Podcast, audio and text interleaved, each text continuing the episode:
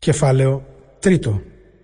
Γι' αυτό προσεύχομαι στο Θεό κι εγώ, ο Παύλος, ο φυλακισμένος του Ιησού Χριστού, για σας τους εθνικούς. Θα έχετε ακούσει βέβαια για τη χάρη που μου έδωσε ο Θεός, σύμφωνα με το σχέδιό Του να κηρύξω σε εσά το λυτρωτικό Του μήνυμα, που μου το φανέρωσε με αποκάλυψη. Σας έγραψα ήδη πιο πάνω λίγα λόγια, που διαβάζοντάς τα μπορείτε να καταλάβετε πόσο βαθιά έχω γνωρίσει το μυστήριο του Χριστού. Αυτό το μυστήριο δεν το είχε φανερώσει ο Θεός προηγουμένως στους ανθρώπους. Το αποκάλυψε τώρα με το Άγιο Πνεύμα τους στους Άγιους Αποστόλους και προφήτες του.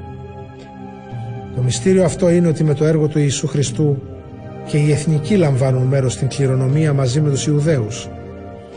Αποτελούν μέλη του ιδίου σώματος του Χριστού και μετέχουν στις υποσχέσεις του Θεού. Αυτό το Ευαγγέλιο διακονώ κι εγώ με τη χάρη που μου δόρισε ο Θεός, δείχνοντας έτσι τη μεγάλη του δύναμη.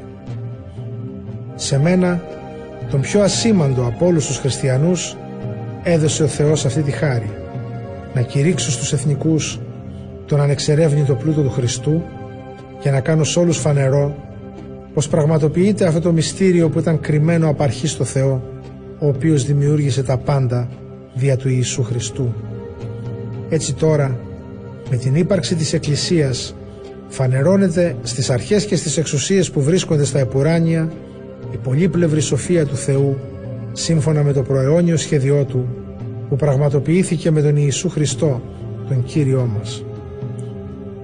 Επειδή πιστεύουμε στο Χριστό, μπορούμε με απόλυτη εμπιστοσύνη να πλησιάζουμε το Θεό και να απευθυνόμαστε σε Αυτόν. Σας παρακαλώ λοιπόν να μην αποθαρρύνεστε για τις θλίψεις που υποφέρω για χάρη σας. Να είστε περήφανοι για αυτές.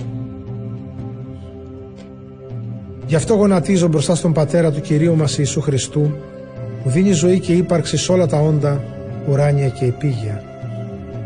Παρακαλώ το Θεό να ενισχύει πλουσιοπάροχα και δυναμικά με το πνεύμα Του τον εσωτερικό σας άνθρωπο, να κατοικήσει ο Χριστός στις καρδιές σας με την πίστη και να είστε ριζωμένοι και θεμελιωμένοι στην αγάπη.